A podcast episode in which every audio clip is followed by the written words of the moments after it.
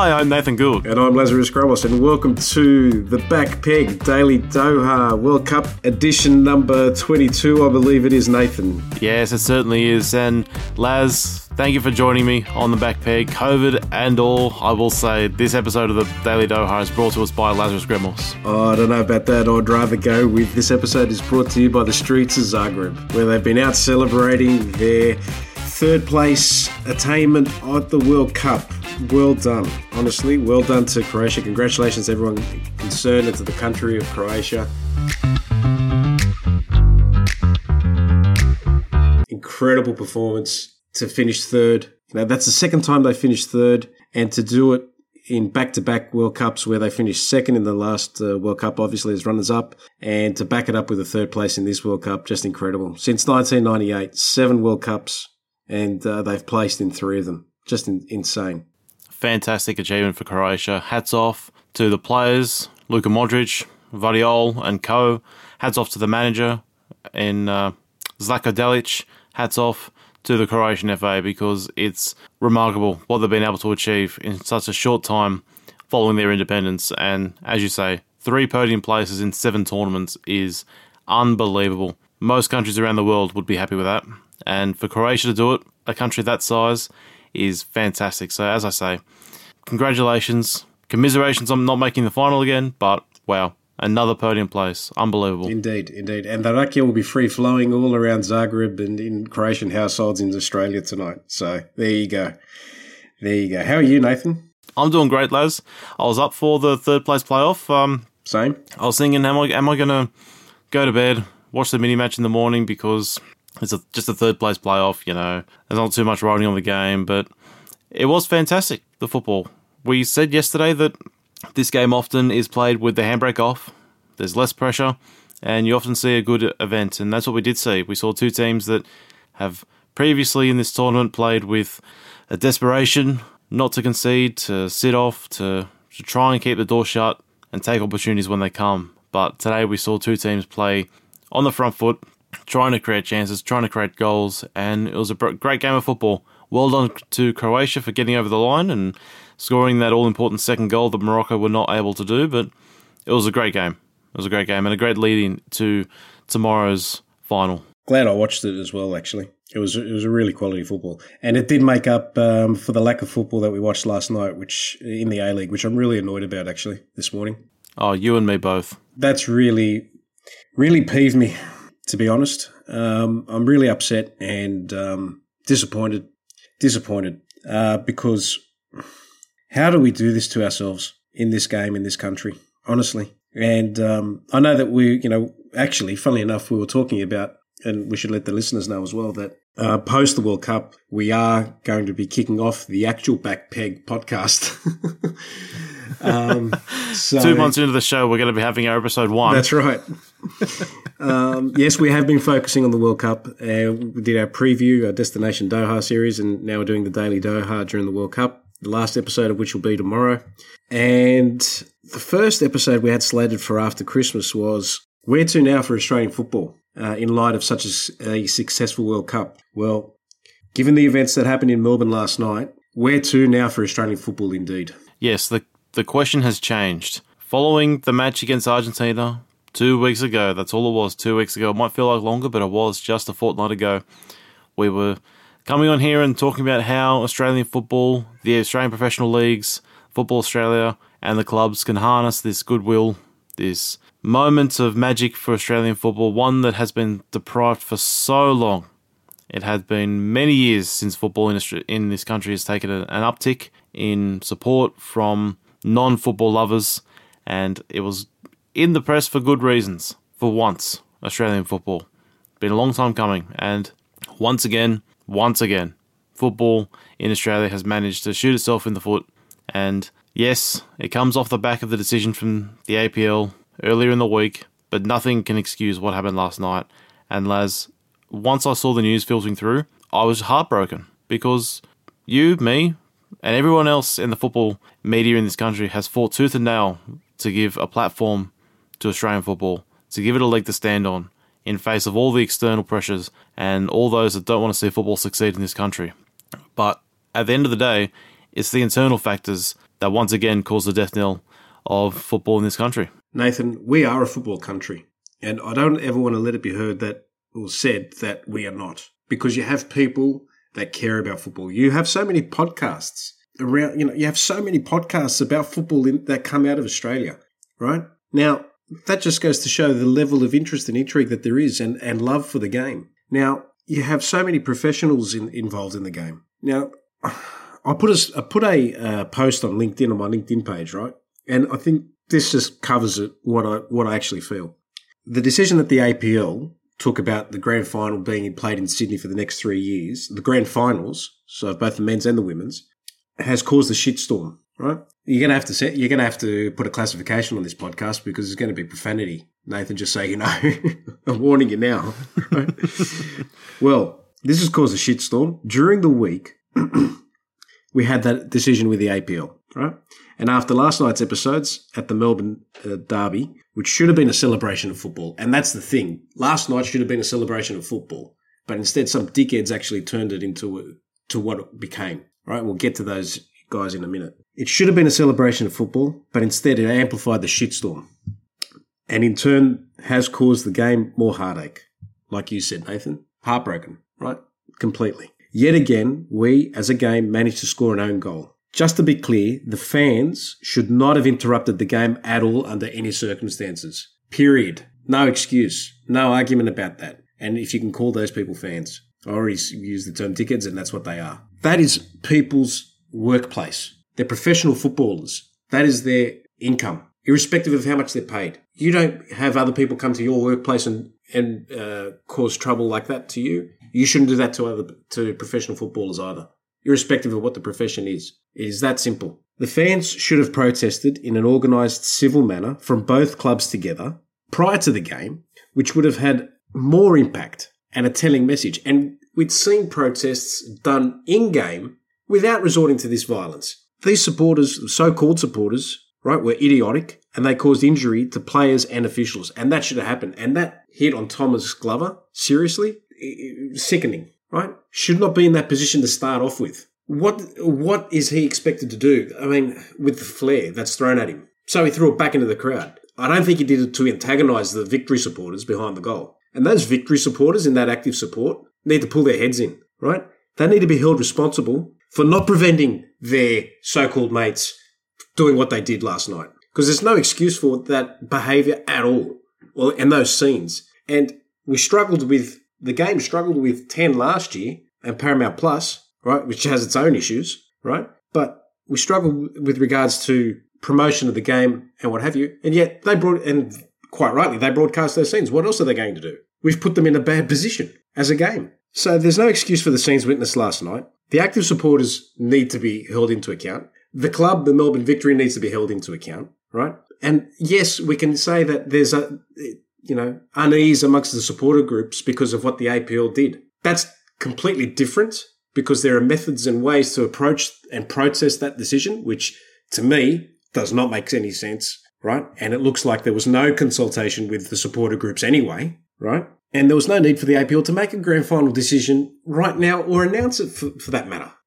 Are we looking to put own goals in our own game? The other parts of the media will do that for us anyway. So I'm just at a loss as to where, as to why this has come about. And I mean, that was just blatant hooliganism last night, and there's no excuse for it, and there's no need for it, and those people should be banned for life. And that's all that needs to be said about those guys, because that's just completely wrong. And I hope they're held criminally responsible as well for assault on Tom Glover and the referee for that matter, and the cameraman as well, and anybody else that was hurt. Yes, of course. And I do echo everything that you say, of course I do. And yes, the APL made a controversial decision earlier in the week, and you can argue whether or not they should have consulted with the other groups, consulted with the clubs. By all accounts, that they weren't consulted with the supporter groups, as you mentioned. Some of the clubs, some of the chairmen have come out and said that I wasn't consulted until it was announced. You had the chairman of Melbourne Victory resign during the week as well, and saying that he didn't agree with it, but yet they're a member of the board. So what's going on here? You also had the chairman of Western United come out and say that I wasn't consulted whatsoever. My read of it is that following this decision, Danny Townsend, who by all accounts runs the show, he's gotten gone to 8 clubs that he needed a yes from to sign off on this, and he didn't worry about the other 4 in the competition. And there's a very wide-ranging, contrasting set of statements that are slowly being put out by all the stakeholders in the game. And you do get the sense that some are much more on board for this than others. But we can put this chat aside for one moment, and that'll come in our Australian Football Podcast a little bit later on in the month. But nothing excuses what we saw last night. There is no excuse whatsoever, and we saw plenty of peaceful protests already this weekend in the A-League. Well done to the supporters of Newcastle Jets, Wellington Phoenix, Central Coast Mariners for fantastic, peaceful protests that didn't cause any disruption to the players or the match itself. And I hope we do see still peaceful protests today in the A-League. There's 2 matches on. West United are at home, as well as MacArthur, they're at home. And yes, those 2 teams do have modest supporter bases, but we still need to see that same message come through, because the point needs to be made to the rest of the football community, first and foremost, that supporters of clubs in this country can protest in a peaceful manner without causing the significant issues that we saw last night. So I hope we still see that today. Yes, the message may have been weakened by the action of those that took the field from the Melbourne Victory supporter base. And yes, I see people refer to them as they're not fans. Let's be honest, they are fans of the club. They wouldn't be there if they weren't fans. But we need to highlight that these elements of the supporter base that we don't like, they're still within the ranks of the supporters in this country. And whether or not they're welcome to the A-League games is a different question. But for mine, to say they're not fans is missing the point. We need to look introspectively and recognise that these elements are still a part of our game, and we need to do better in terms of moving beyond this level of hooliganism and disruption and people just looking to start fights. They shouldn't be coming to the game with that intent. They should be there as supporters of the game. It's that simple. And if they're not, and this is where stewards in England are such a great add-on to club and ground security. This is what's needed in these cases, in particular these derbies. There's no excuse for the behaviour that we saw last night. Yes, every family, there are dickheads everywhere, but that is just inexcusable, and it can't be justified in any way. But all they've done is they've utilised this to say, oh, we're dissatisfied with the APL and their decision. Bollocks, right? They're two separate issues. That was just outright hooliganism last night. And with regards to the APL and their grand final decision, which I don't understand, because if the A-League is awash with money, which apparently it is because of the Silver Lake investment, why are we doing this then? But it's a whole discussion for another day. I'm just angry and sad, and if you listen to me later on, probably you're going to think COVID's made me angry. Well, it probably has, but anyway, never mind. Yes. We'll talk about this a little bit more in the episodes to come. There's so much more fallout to come out of this, and this is just the tip of the iceberg from this incident, the fallout that we've already seen in the hours that have passed, and we'll cover it off in episodes to come. But first and foremost, this is a World Cup show, and we need to get back to what we saw this morning, Croatia against Morocco. Just quickly, Nathan, congratulations to the PFA as well for the statement that they released with regards to that whole incident, and I'll just leave it at that. We've shared it on Instagram in our stories, so that's there as well. Congratulations to the PFA, because at the end of the day, that's the players' workspace, and it was invaded. And we'll just leave it at that. Let's move on back to the World Cup and to happier things. Yeah. And let's talk about the game this morning. Croatia against Morocco. 2-1. We didn't need extra time, strangely, for a Croatia match. Strangely, I don't know. I was confused. Full time. I was expecting. I was just sitting around in the chair for another 10 minutes, thinking, all right, where's the football gone? And 10 minutes stoppage time, and where's the football gone? Like the lights went out, and where's the rest of the game? It's the second game that Croatia have won in the World Cup. Yeah, incredible. 4 draws on the way, and you finished third. But credit to them. You got to put yourself into that position, right? All jokes aside. And their midfield has probably been, it's definitely, one of the top 3 midfields, and they've controlled most of the games, and they were in control of this game. You saw the movement off the ball was great. Modric coming back into the line of defense, receiving the ball, ready to move the ball along. The whole midfield was just working fantastically well.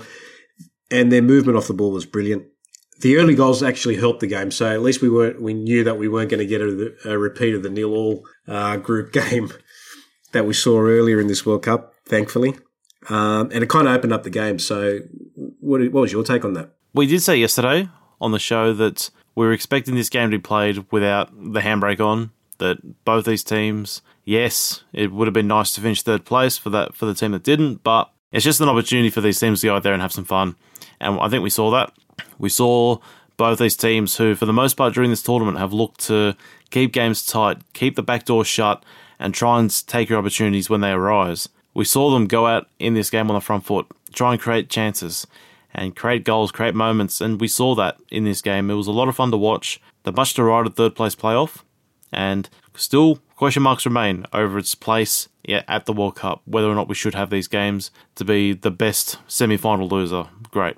But what we did see is a good advert for the third-place playoff in that it was these two teams who, at times, they did prefer to sit off and let the other teams do the talking. We saw them bring their own voice to this game. And yes, we saw it a little bit in the semi-final between Morocco and France. And we saw it at moments in the other Moroccan games of this tournament. But today we saw the Moroccan team in full voice and what they are as a team and what Regragui has been able to do. Both the good and the bad. We'll come on to the bad in a moment. But from what we saw today, football-wise, they're two great teams. They fully deserve to be where they got to at this tournament. Full credit to Morocco, to Croatia for getting this far. It would have been nice for Morocco to pick up that third place medal, to take it home back to Casablanca and stick it in a museum and put it in a nice exhibit for many generations to look at to come, because I don't personally see Morocco being able to repeat this feat for quite some time. Even though it is a young team, they will have a target on their backs at every future tournament moving forward. No, I agree. Look, Croatia actually looked more threatening during this game. And I think that was mainly due to Morocco's defense and changes in personnel. That's what that was down to. And it was a reflection on the quality that's needed to actually compete with those eight nations that have been World Cup winners before. And it's really the depth in the squad that you need when you get through to this stage of the tournament, because you could see Morocco were playing hurt in the semi-final, and they obviously went out with, a different personnel today. And unfortunately, Croatia did look more threatening. And Croatia had to change in lineup as well, right? So, yeah, you're right about Morocco. Yes, they will have a target on their back. But the fact that they've got a young team primarily will hold them in good stead. And they will be a threat going forward. It'll be interesting to see what happens to Regragui going forward, if he remains in the Morocco national job. I think that he won't, unfortunately, but we'll see. Only time will tell. You mentioned something about Morocco and them becoming dishevelled and aggrieved. Yeah, let's talk about that. Some more ugly scenes in the last 24 hours. And what I saw from Morocco during the match was, yes, a change in personnel, but also a change in mentality. That they were a lot more casual with the ball, and they were caught out a few times trying to bring the ball out. That's how the second goal for Croatia came. What a strike from Orsic, but it came about through the inability for Morocco to clear the ball as required, and it was an instance of being too casual with it, and they got caught out. What we saw at the end of the game was a team that showed they do care about finish third. They absolutely wanted to win that game, but the way they went about it was nothing short of disgraceful, and there's been plenty of referee discussion from this tournament, which we'll come on to as well, but the Moroccan scenes, the Moroccan players completely lost their heads, I would argue for the second game running, and the crowding of the referee was disgraceful, something you don't want to see, and for mine, there was nothing in this game that was worth protesting, that was worth all the hubbub. If anything, Croatia should have been the ones that felt hard done by. They should have had a penalty later on in the game. On Barrio. Yeah. Yeah, no, I agree. Totally agree with you. Look, one thing that has been obvious in this tournament has been the lack of crowding around referees and officials, except for certain notable circumstances. Holland, Netherlands and Argentina for one. Uruguay in the other. But... yeah, what you've mentioned here today is, and what we saw unfold during the game and after the game with Morocco, was, like you said, disgraceful. Players can't afford to lose their cool, right? The eyes of the world are watching you at the World Cup, especially like at this stage, the third and fourth playoff. Maybe not as many as what we'll be watching tomorrow, but yes, we can see and we understand and appreciate that this game means something. However, the frustration that you experience as a player should be down to your inability to execute what was required. Croatia pressured Morocco and actually pressed Morocco, and that's what led to the mistakes. And Croatia were able to capitalize. Morocco wasn't. And like you said, yes, great observation. Morocco was too casual with the ball. You can't allow that to manifest into a protest against the referee and circling the referee like you did. The referee, though, and interesting to hear that Martin Tyler said it was a nod to the Qataris because the referee was Qatari. I don't understand why that should have any significance, but nevertheless, what the referee should have done is actually use his yellow card. Straight away, as soon as people, players are going to confront you, pull the card out. It's within your rights. It's called dissent. Just go and do it, for goodness sakes. What are you sitting there copying it for? I don't understand. Regragui tried to help the situation after the game, and really the only people that should have been speaking to the referee were the captain and Regragui. It's that simple, right? You can't have... And even if that escalates after the game, referee, get your yellow card. Start pulling, start booking people. Send them off if you have to. Whatever the case is, right? If it keeps going. Now, unfortunately, FIFA are going to have to sanction these people because they've done it against Uruguay as well. So FIFA are going to have to go back, retrospectively issue yellow cards, I think, and for dissent because it's just not on. That's just unacceptable. And the thing that's got my goat is that, yes, we've had all these campaigns, the armband campaigns, and as valid and as legitimate as they are, and they all are, right? No doubt. The importance of education, the importance of equality, the importance of climate change, all those issues, fantastic. Nobody can dispute that. However, one thing that is missed from this World Cup as compared to previous World Cups is where is the fair play notion? Where is the respect the referees campaign? Because last time I checked, can't have a game without referees and match officials. So where is that on display? Yeah, absolutely. And football has always had an issue with respect and officials. There's always been that. As long as I can remember, officials have not been respected at any level of the game, whether it is the highest of the World Cup that we've seen this tournament, as well as all the way down to grassroots. And this is an ongoing issue that FIFA has to deal with, and FIFA has to manage, and FIFA has to improve upon. Because, yes, you can argue with officials. You can disagree with them, right? But what we can't have is officials being hounded out of the game. And that's what we're facing at the moment. Yes, the referee from last night, Ibrahim Al-Jassim Abdulrahman. Yes, he should have got his card out sooner. Yes, perhaps he should have blown a penalty for Croatia. Perhaps some free kicks goes Morocco's way. These are all minor issues in comparison to what we did see from the players surrounding the referee, handling the referee as well in some instances. And this is something that FIFA has to deal with because you're going to end up with a smaller pool of referees to choose from. And when you have a smaller pool, of course, the quality of refereeing does go down, right?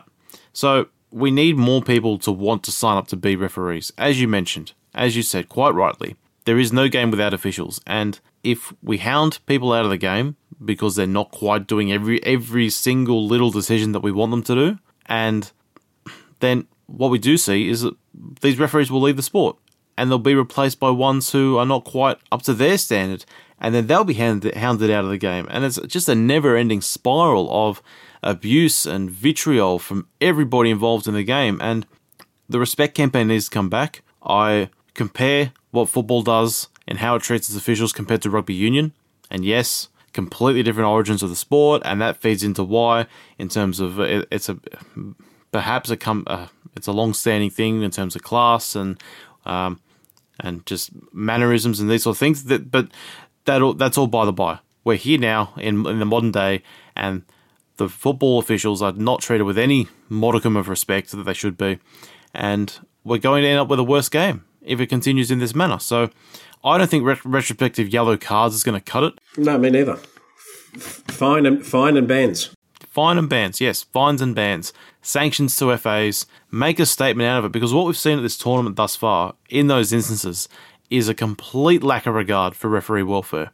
And it was the case with Uruguay that that was completely unjustified. It was a case for Morocco in the semi-final where they lost, and they quite rightly lost, and they lodged a protest with FIFA following the game about the refereeing, completely unjustified. There was no robbing of Morocco of a place in the final. It was an excuse. It was a place to blow off steam, and everybody in the game needs to do better in terms of placing their anger. If something doesn't go your way, don't take it out on the officials. Don't go up and abuse the referees every single time something goes wrong in the game.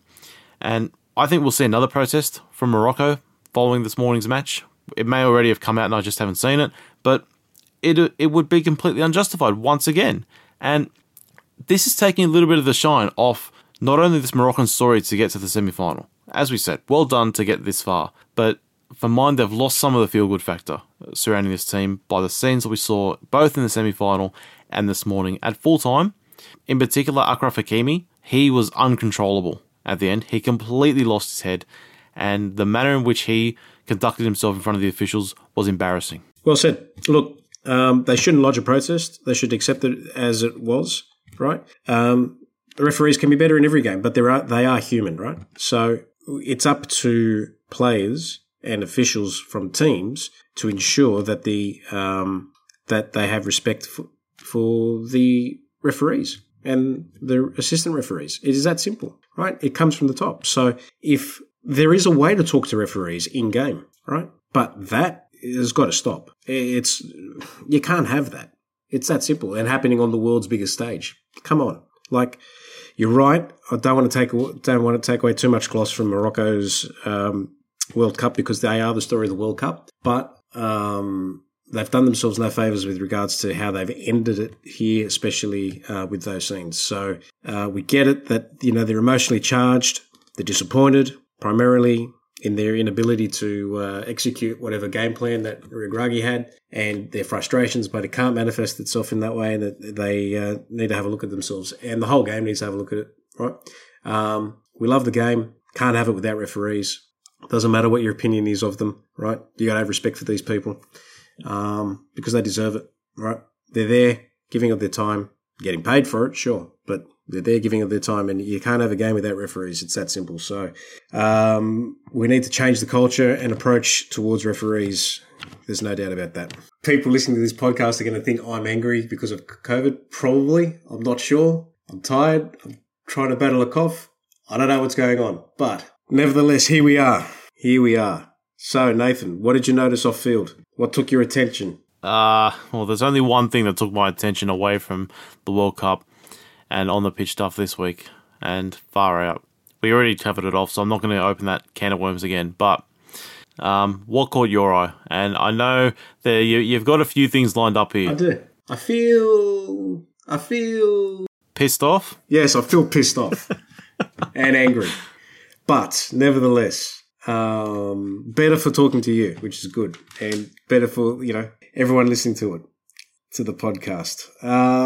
I feel pissed off, yes. But that's my reference to Gianni Infantino, El Presidente of FIFA. He spoke again. Oh, I love it when Gianni Infantino speaks. It makes for great content. Oh, yeah, absolutely. Have you heard there's going to be a 32-team Club World Cup in 2025? Yes, I have. Gianni Infantino, another bright idea. We don't know in what, like, we know it's going to be 8 groups of 4. We don't know who qualifies and how they qualify and what the specifics are, but yes. So there will be at least they've got 8 groups of 4, right? Yes. Well, funny you should mention that. I'll get to that in a second, actually. There's going to be a Club Women's World Cup, and there's going to be a Women's Futsal World Cup as well. So that's other things that were of note. But another takeaway from El Presidente speaking was that they're going to revisit the 16 groups of three that are slated for the 2026 edition of the World Cup, and perhaps change it with 12 groups of 4. And thank goodness for that consideration. I tell you what, how long has it taken for them to realise it? Everybody knew. As soon as they initially said 16 groups of 3, everybody disagreed with the situation, with that prospective format for the next World Cup, because quite rightly, one game to decide who goes through and the other team just sits on the sideline and watches. That's not what we're after. That's not what we've seen at this tournament. It's not what we've seen in tournaments gone by. And it leads the potential for teams shaking hands and taking a draw that suits both parties. 100%. What we see in groups of three is a massive detraction from the group stage of the World Cup. Typically, the group stage is the best part of the tournament. Yes, as we get into the back end, we see great football, we see great moments, and we crown a champion. But by and large, the group stage is the most enjoyable part of the tournament. That goes for the World Cup, that goes for the Champions League as well, that goes for so many different competitions. The group stage is the best part for me. And if we're going to go down this route of 16 groups of three, that massively detracts from the appeal of the group stage. 100%. 100%. Couldn't agree with you more. So what's this new potential format, Les? What are we going to here? Groups of four? 12 groups of four. It's the details will be discussed by the FIFA committee or FIFA council, but yes, 12 groups of four by the look of things. So, and look, that's what we want. You want the drama. You want the last group match to matter. You had that. That's what made this World Cup so dramatic. The last group game of each group, you know. So, yeah. So thankfully, you know, they've learnt the lessons of this World Cup with regard to that, and let's hope they get it right and just do go with the 12 groups of four. Look, it'll mean more matches, right? But FIFA and FIFA Pro will need to address that issue with regards to player welfare and the like. But as far as the structure of the tournament is concerned, it needs to be 12 groups of four if they're expanding it to 48, which they are. But that also means you're going to get all the firsts, obviously, all the seconds, and probably 8 out of 12 thirds would qualify for the knockouts. Yeah, because you'll have a round of 32. You'll have a round of 32. That's no good either. It's so much worse. Yes, it's better than 16 groups of three, but it's not anywhere close to 8 groups of four. And yes, we've had instances of some drama where you're looking at the third place tables to see if you go through, but nothing beats just the simplicity of the 8 groups of four. You have both matches kicking off at the same time, and that's all that matters. In that moment, that's what decides who goes through. And Nathan, you're becoming too cynical. You're becoming too cynical now about this. Come on.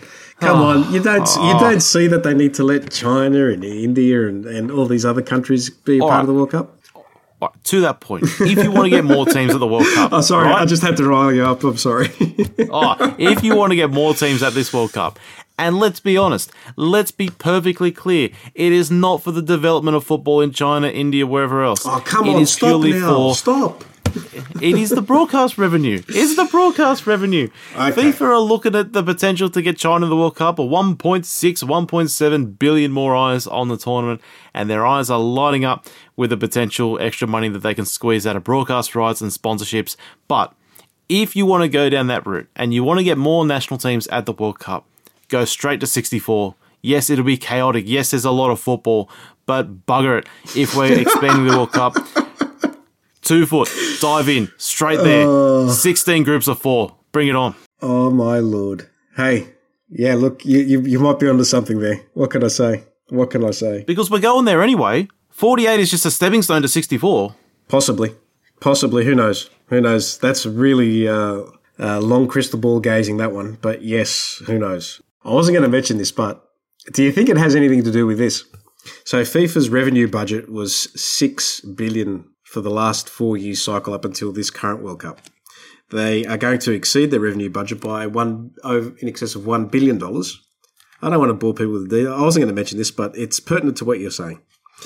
Guess what the budgeted revenue figure will be, including the next World Cup, the next edition of the World Cup, 2026. Hey, it'll be more than the $12 million the A-Leagues have got from the New South Wales government. Oh, we shouldn't laugh, but honestly. So the budgeted figure that's been approved by the FIFA Council is $11 billion US. Thank you very much. Hey, and where's that money going? Where do you... over $10 billion is to be invested back into football, according to the audited budget that's been prepared. So there you go. I look forward to the 37-cent check in the mail. Don't be so cynical, Nathan. Come on. Don't be so cynical. Now, so that's what caught our eye off the field. Should we move on to a preview of the World Cup final now? To better and happier things. Yes. Let's move over to the final. And talk football, for goodness sakes. Yes. We want to talk about football. As much as it is fun to be cynical and lambast referees or lambast players lambasting referees and lambasting FIFA for lambasting players for lambasting referees. There's just this continual cycle of discussion points away from football, but we need to get back to the football. And this match tomorrow morning, 2 a.m. Sydney time, is the culmination of the entire 12-year build-up to this point. And we have the two best teams, we have the two best players, Messi versus Mbappe, we have the two best managers, Scaloni against Deschamps, and this final, hopefully it lives up to the billing. I have a controversial question for you. Oh, here we go. I love controversial questions. We haven't had enough on this show. Is Mbappe the second best player at this tournament? Or one of the two top players in this tournament? I contend not. Oh, for me, it's six or one, half a dozen the other with Griezmann. Okay, thank you. So it should be Griezmann against Messi, not Mbappe against Messi. And you'll find something out about that tomorrow, actually. So you're going to have to listen to the World Cup recap edition of the Daily Doha tomorrow to find out. Stay tuned to that one. Yes, my contention about that. God, I hope Argentina win. Not just for your own prediction, that's of right, course. That's right. Oh, dear. But yes, no, I do say it is Messi against Mbappe. Yes, Griezmann's had a brilliant tournament. Yes, he might end up winning Golden Ball if France do lift the trophy tomorrow morning. But these are the two goal scorers. They're the two vying for the Golden Boot. They get the headlines. It is potentially the passing of the torch. Messi, the greatest player in the world, perhaps giving it off to Kylian Mbappe to take the helm of the greatest player in the current day. And I saw the front page of, I believe it was The Keep this morning, and it is two chances at immortality. And that is what's on the line here. Messi, if he wins the tournament, as you said previously on the back peg, Laz, this is the opportunity for him to get out of Maradona's shadow. And yes, Messi's had a fantastic career, regardless of what happens tomorrow. Yes, he's been brilliant for Barcelona, for Argentina, for Argentinian football as a whole. There is the opportunity here for him to become clear as the greatest of all time.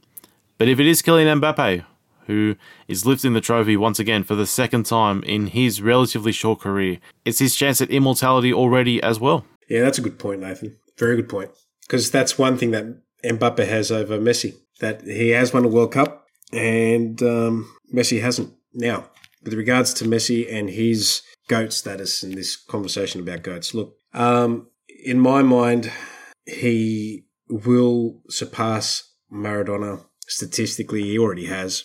With regards to achievements and career achievements. But there is one piece of the crown jewel missing, and that is the World Cup. And in Argentina's eyes, no doubt that Messi has gained a lot of favour with the Copa America win and bringing home a major. But in order to elevate his status even further and perhaps beyond the legend of Maradona and achieve all-time GOAT status is a World Cup victory. But having said that, Maradona was a completely different beast to Messi. And Messi has not done the things that Maradona has done on a football field. There is one statistic, which I saw yesterday, funnily enough. Did it catch your eye? Yes, it did catch my eye. Maradona fouled 152 times during World Cup play. The next highest fouled player in the World Cup is who? Lionel Messi.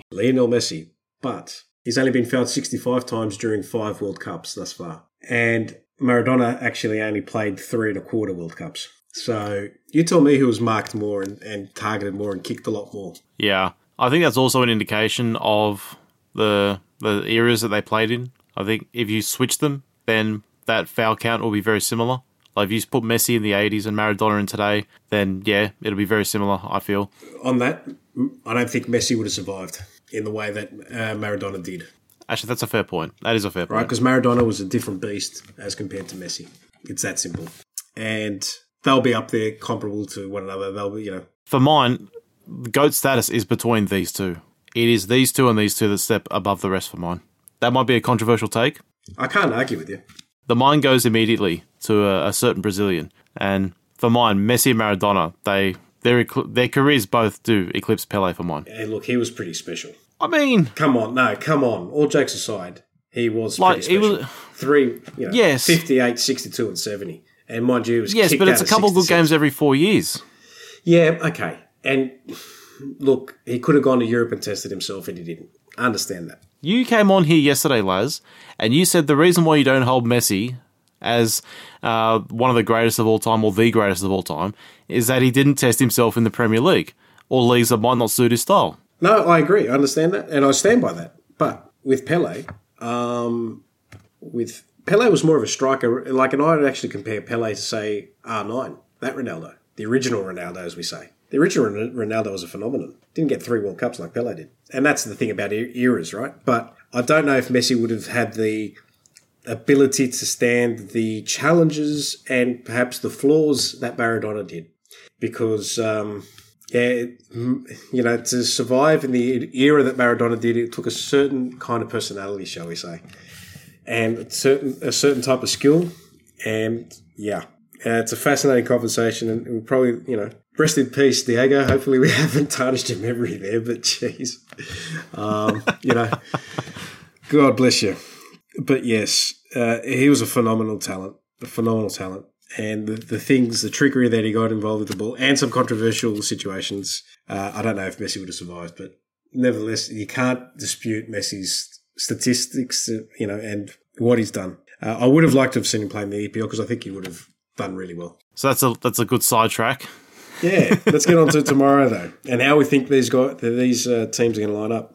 And we said in previous editions of the Daily Doha that Scaloni has done some coaching masterclasses here. And I was looking back at the formations and the lineups that he did in preparation for today's pod, and I thought, interesting to note, 4-2-3-1 is how they lined up against Saudi Arabia. He hasn't played that again. 4-4-2 against Mexico, 4-3-3 against Poland and Australia, 5-3-2 against Netherlands, which is where obviously the Netherlands came back late in the game, and he showed the Netherlands a lot of respect, perhaps too much respect. And Croatia, diamond 4-4-2, essentially. And it looks like he'll probably go the same way again with a diamond. It's a 4-3-1-2, but let's call it a diamond 4-4-2.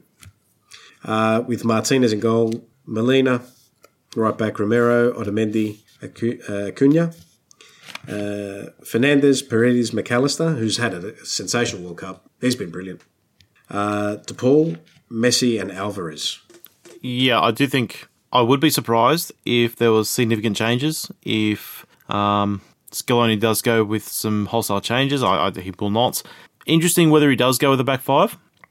And that sort of feeds into the wider point. Yes, you just rattled off the whole different set of formations that Argentina have gone out with in these matches. And France, which we'll come on to, haven't really changed their shape that much. No, and that's the reason why I highlight that. But shapes they're only one piece of the puzzle in terms of how a team sets up. And for mine, Scaloni has gone out and changed his shape. Deschamps has gone out and changed his approach. Two different senses of tactics. And that's why I say they're the two best managers at this tournament. And what we've seen from France versus what we've seen from Argentina are very different styles of management, but they both have worked a treat. And Deschamps, he probably will line up in a 4-2-3-1, as he has done pretty much in every game. But I think there's a front two on the table for him.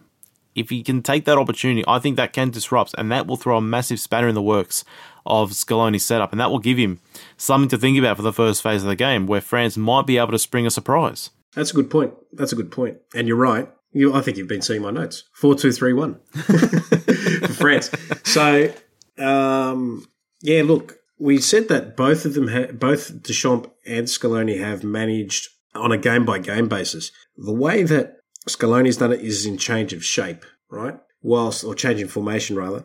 But whilst France and Deschamps have pretty much played 4-2-3-1 all the way through, except for the Tunisia game, which we wrote off, which is 4-1-4-1, which you won't be doing that again with the 9 personnel changes, so we disregard that. And even then, to that point, I think he changed the shape just because to fit those extra 9 players in. It wasn't a choice to play 4-1-4-1. It was just, all right, how can I cram all these extra players in that I don't normally play? Yeah. So, and it's the way that they've approached the game rather than anything else that has been the change from game to game with regard to France. Right? Now, you're right. If there is probably an opportunity to play 2 strikers for France, but I don't know if both of these coaches will do that, or both these managers will do that, because then that'll show a lack of confidence or lack of perceived confidence in the squads or in the formations that they've played with coming out of the semi-finals.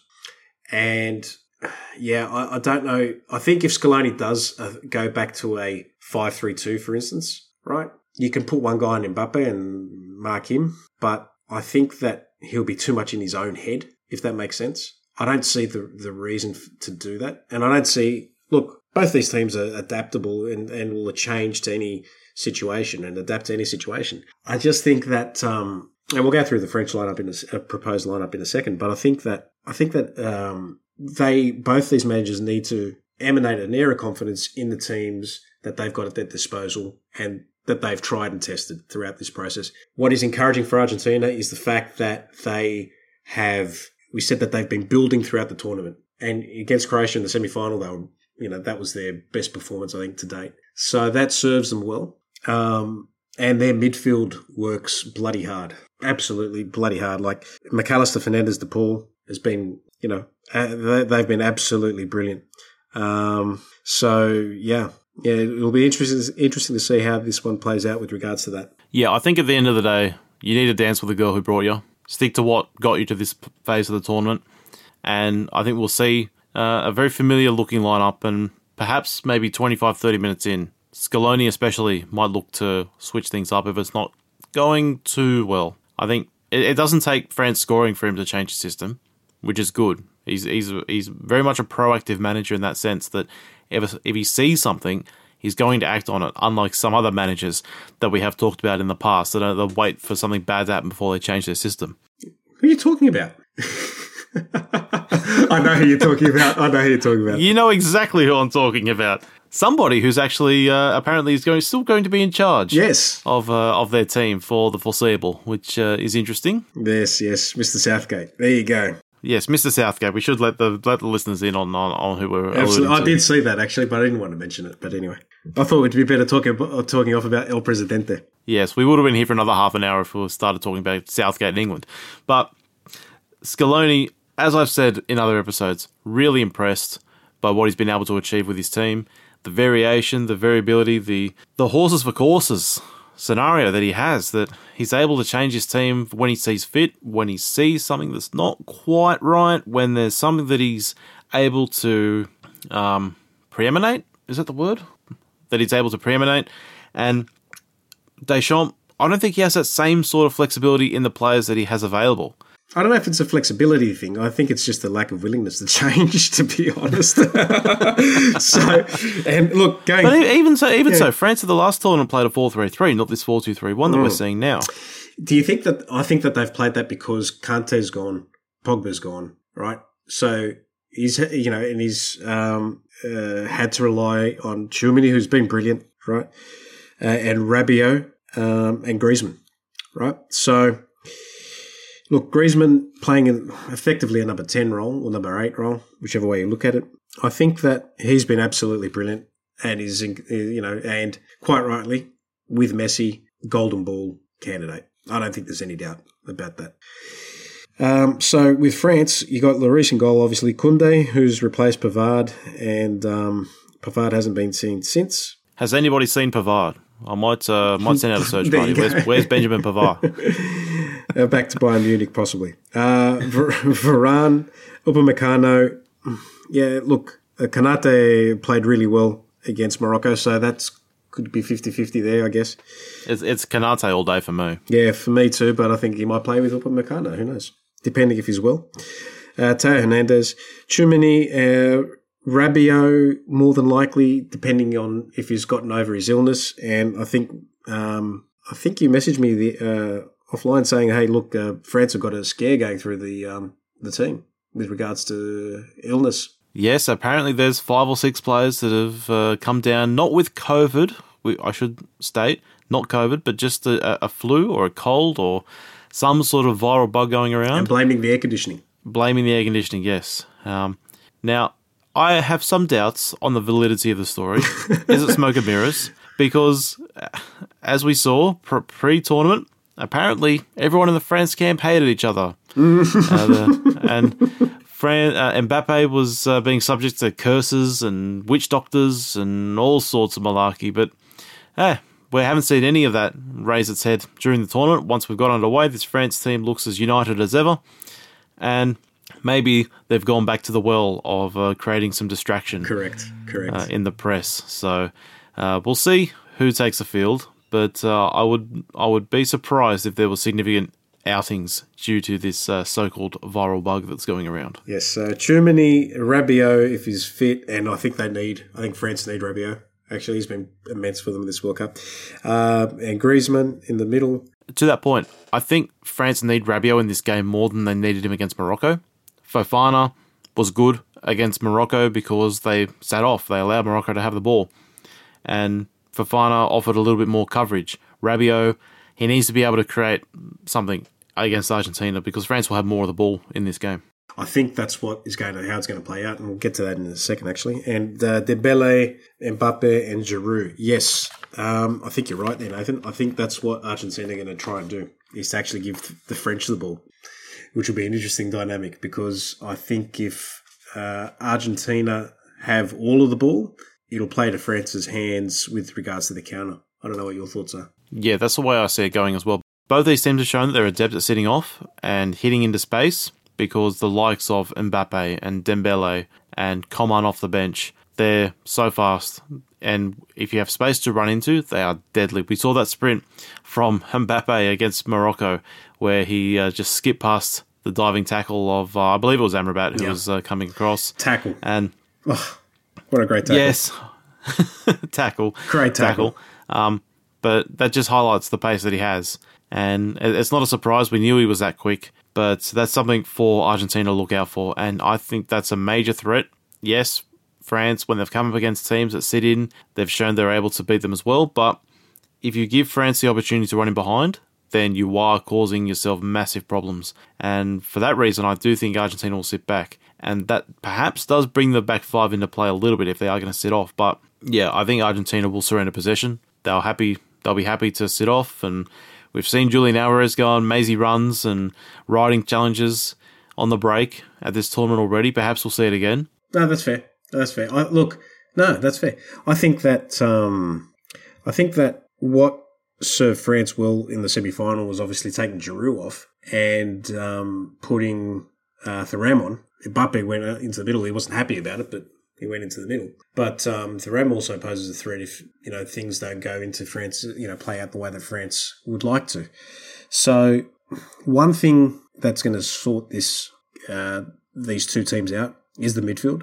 And it's going to be a question of Argentina's hard work off the ball in the midfield versus the quality that France has in midfield. Not to say that Argentina doesn't have quality in its midfield, but they have worked very hard throughout this tournament, and they're going to need to sustain those levels and exceed those levels of work in order to counter France's quality in midfield. Absolutely. And we'll come on to our predictions now. We'll get to the spicy point of the preview. Chips on the table time? Chips on the table time, yes. Who do we see lifting the sparkling Jules Rimet trophy potentially just past 4 a.m. Sydney time, perhaps a bit later on in the night if the game goes on that little bit further? But Laz, you tipped Argentina from the off. Are you sticking with it? Yes, in a word, yes. I'm hoping now. Look, I think France are favourites. But I am hoping more so than anything that Argentina can get it done. And I think that they will win, be it in the 90 minutes or on penalties. And I think it'll be 2-1 if it is in the 90 minutes. And I think Messi and Alvarez get a goal each. And I think Mbappe scores for France. But, it'll be a top game. The quality that's on show, these two teams are the best two teams from the tournament. And we got the final that that we deserve and that we're waiting for. So the world champion is going all the way to defend its title, and they're taking on a team that is motivated to give a living legend of football a international send-off that only players can dream of. So it's all on the line here, and I think that Argentina will come through. How about yourself, Nathan? Yeah, I think France will be favourites for the 90 minutes. I think if they're able to get Mbappe in a little bit of space, then you can cause so many dramas. And Giroud, completely the opposite of Russia 2018. Giroud has been a goal-scoring phenom at this tournament, and that's going to be tricky. Otamendi's going to have a fantastic game up against Olivier Giroud, and I think France will create more of the chances. It's just whether or not they're good enough to take them and be able to break down this Argentinian backline that have shown some vulnerability in games gone by, but when the going gets tough, they do indeed come out on top. And I think at 90 minutes plus stoppage time, the referee blows his whistle and the scores are locked. I think it swings to Argentina. I think if we get into extra time and into penalties, I think Argentina do have the edge, and they've shown it at this tournament thus far. France have had it relatively easy in terms of the length of the games that they've played. They've beaten everybody in 90 minutes. But they've had a harder run to get to the final. And with all due respect to the Socceroos, to the Dutch, to the Croatians, I think France's run to the final has been tougher. They've had to overcome different challenges, tougher challenges on the whole. So that's why I say France in 90 minutes. But if it goes to extra time, I'll back Argentina in. I want to see Messi lift the trophy. It'll be a great way to sign off this World Cup, to sign off Messi's career on the international stage. And I think everyone wants to see that now. That Messi goes out with his head held high, lifted aloft by his teammates, and holding the Jules Rimet. What a fantastic scene that will be. But if it is France, fair play to them. I won't have any complaints, and it'll be great scenes to see Mbappe with his second World Cup in his relatively short career. So, as I say, France in 90 minutes, but if it goes to extra time, I'll back Argentina. I'll go 1-1 at full time and all the way through. Emi Martinez is the hero once again. Vamos Argentina, come on. Get my selection right. So that is our preview for the big dance tomorrow morning, 2 a.m. Sydney time. And wow, very much looking forward to it. We'll be back on the Back Peg tomorrow, our final episode of the Daily Doha series to recap the World Cup final and the tournament as a whole. We'll do a little bit of a best 11, our favourite moments, these sorts of things. So stay tuned for that. Lads, thank you very much for joining me. COVID and all, you've fought off the demons to come and speak. Listener, it's the second time we're recording this podcast. I can't believe we've spoken for another hour. We've spoken for longer on this second recording than we did the first one. I can't believe that. Nathan, thank you very much, honestly. Thank you for joining me, Les. No, thank you very much for all your work and your editing and all that. I just want to thank you because... you've been amazing. And to do this Daily Doha series and the Destination Doha series has been absolutely great. And thank you for everything. And thanks to all the listeners for listening and the downloads and the interaction with us. We're truly grateful and humbled and most appreciative. Yeah, likewise as well, lads. Thank you very much for your input, for your running of the social, the Instagram anyway. And it's been brilliant, the interactions that you've been able to generate on the platform. So you've been a credit to the show, and it's a team effort that it has been here on the Back Peg, the Destination Doha through to the Daily Doha, and plenty more still to come. The podcast is not finishing tomorrow. Yes, the Daily Doha might come to a close, but the Back Peg will move on to what we believe to be a weekly show, and stay tuned for that. But for now, I've been Nathan Gould. And I'm Lazarus Gramos. Enjoy the final tomorrow morning, and we'll talk soon. Take care.